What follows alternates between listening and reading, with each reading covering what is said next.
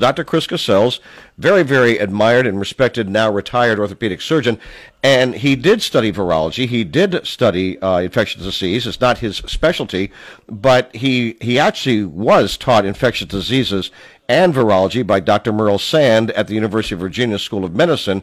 Very, very well known and respected, by the way. And and you know those courses of study are reflected in his Bachelor of Science from Yale University and his medical doctorate from uh, UVA. And I I feel like we you have to say these things because I want people to understand, you know, who are these people you're talking to, who are we listening to, uh, what sort of you know, degrees do they have, because there's so much debate about this. And Chris and I talk on a regular basis because, like I said, he's a Delaware guy. He's also with the Caesar Rodney Institute here. He's on the phone right now. And it brings up a lot of questions about uh, comorbidities and, and what does this really mean? We track all the in all the cases, but we know from the CDC back in April that they they surmised that over the next two years, about 200 million people in America are going to contract this disease just based, based upon their previous virology studies. Chris, thanks for being on. I appreciate it. Hi, Rick. How are you doing? That was the second longest intro I ever gave anybody. I sent you an email recently, and and I want to get your reaction to whether or not there's any truth to this because it's something that's being shared a lot amongst my listeners through social media and emails. Okay. Okay. Uh, on August 26th, the CDC published an update of its numbers regarding COVID. You have to look under the section entitled Comorbidities to find this information, where the CDC reports that, on average, there were 2.6 additional con- conditions or causes per death, end quote, which means that most people who perished from COVID were already suffering from nearly three deadly pre existing conditions when they contracted COVID. Is that accurate? Yes, it, it's accurate. We've all we've known this from the beginning that there, there's an at-risk population, and uh, and uh, the comorbidities plus age uh, uh, were the were the basic features. Um, I'm very familiar with that page. I follow that page, and then of course the other page, which is the uh, the, the you know the death statistics, um, and, and they're pretty good numbers. Um, but that's uh, that's not uh, anything that we all haven't known for quite a while. The other thing is under comorbidities, the CDC says only 6% of all at the time. 153,504 COVID deaths recorded in the U.S. were due to COVID alone, bringing the total U.S. COVID deaths down to about 9,684, as opposed to the 153,000 is that accurate, or is that one of those yeah. things where where you really got to think about it because that's not the whole story? Well, it is it is accurate within the confines of, of how accurate can you can you be. Um, yes, that it is true that almost nobody dies of COVID alone, even to the extent that you know most people do not have an autopsy, but in a, a number of COVID, uh, in a, in a number of deaths, we have done an autopsy uh, and found that there were comorbidities at the time of death that were not yet diagnosed.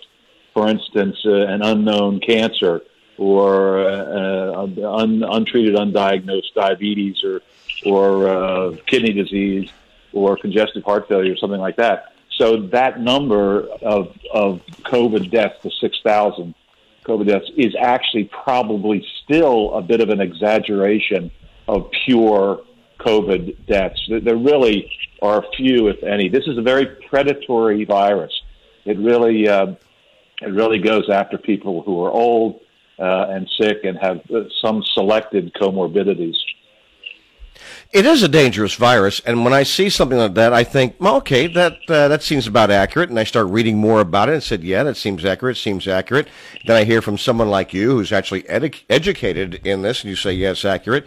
Still, we know it's a very dangerous virus, and and I wonder if if if when we talk about this and say, you know what, uh, there have been actually fewer than ten thousand people who've actually died from COVID itself. I wonder if that gives a message that's uh, that's also somewhat dangerous thinking uh, people are going to say, "Oh, I'm going to be more lackadaisical about this."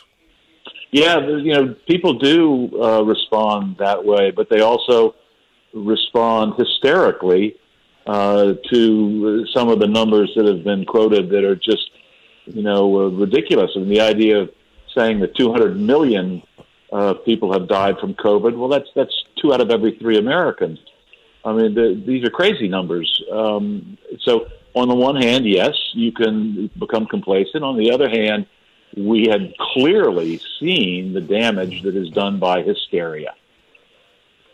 So, if you were advising the governor here in Delaware, and I know you're not, but if you were, what would your advice be?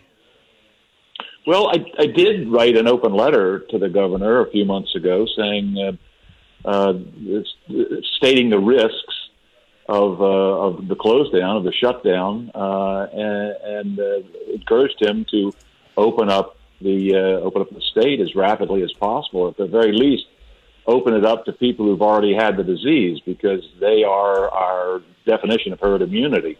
They can't get it and they can't give it.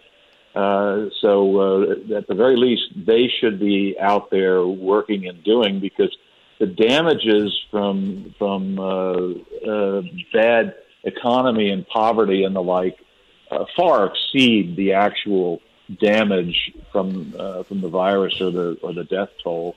I mean, far exceeds it. Then there's no there's no question about that. The, the data epidemiologically for for 100 years has shown that. Uh, it goes back to the very beginnings of the uh, National Institutes of Health in the in the late 1800s. Uh, the data is unequivocal about that. You know, the governor issues once a week his guidance when it comes to coronavirus and COVID and such, but I don't think anybody has really had the opportunity to ask him two questions, which I'd love to ask him live on the air. I've reached out, I've almost begged, and that is what would you really like to be doing when it comes to reopening Delaware? And uh, for, forget what you're being what's forget what the advice is that you're listening to and what would you like to be doing? And then and the second question is you know pretty obvious i think what would say. What's really holding you back? Because i suspect that he would like to open up delaware more than it has been. I could be wrong but that's my suspicion.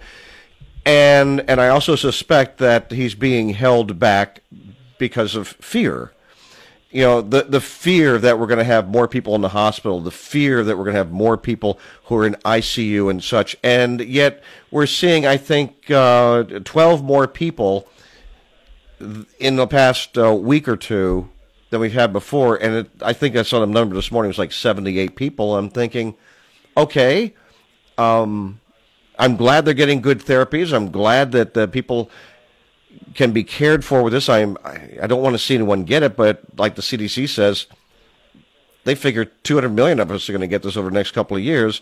But but he uh, he, he doesn't address it that, and he won't do this live. And Julianne Murray, who's running for governor, takes the bold move of saying, "I'll be on. This is what I would be doing, and this is this is." She would like to see businesses used as a barometer, feeling that businesses have to be cautious, have to be careful. They don't want to get it either, but they can't afford to lose their, their livelihoods like we've seen some businesses just close down completely. And I'm wondering, Dr. Casscells, if indeed the government here in Delaware were to use businesses as a barometer, for example, and such, and, and perhaps even allow people into the public libraries, how would you monitor how would you monitor that and and what would be the metrics for pulling people back and saying, okay, time to shelter at home again? Uh, I um, my notion about sheltering at home is that uh, it's that that is a seventh century cure for that was invented to treat the Justinian plague, which was an, an early version of the uh, bubonic plague. It's uh, it's the worst possible treatment for anything. It's it, there's no science behind it. Um, there's nothing more than, than paranoia about it. It's a, it's an aberration of the idea of social distancing. Uh, sheltering at home is precisely the wrong thing to do, and it has been from the beginning. And the data shows it over and over and over again. Um, it's it's not really what the what the point is, which should be fresh air and proper social distancing. You know, early uh, on, earlier on, doctor, I got I want to interrupt because I, I, think this kind of plays on what you're saying.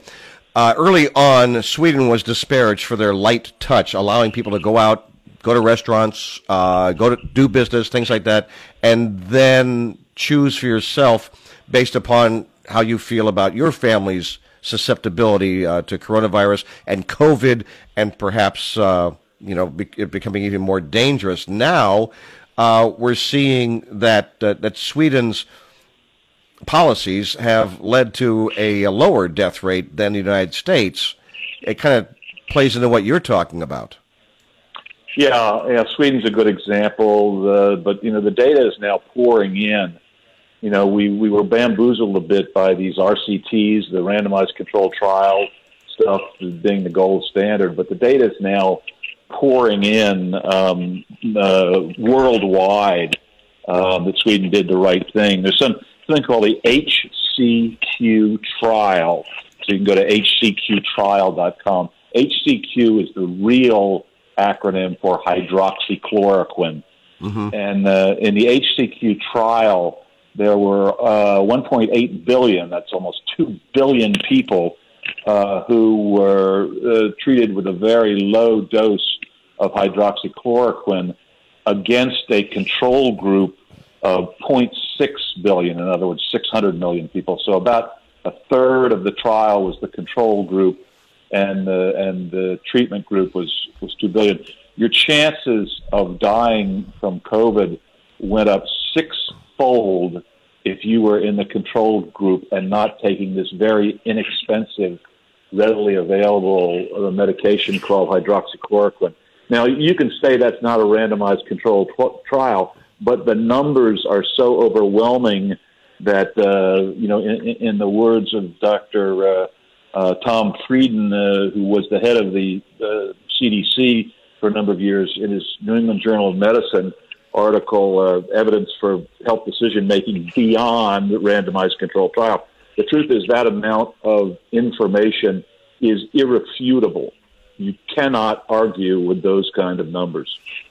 Well, I appreciate having you on. It's Dr. Chris Casscells, and uh, we, like I said, we cover all all angles and all different opinions uh, on all this because it, it, matters and it affects your life in so many meaningful ways. We'll get this on the podcast page as well. Uh, Chris, thanks for being on. I always appreciate your time. Any last word?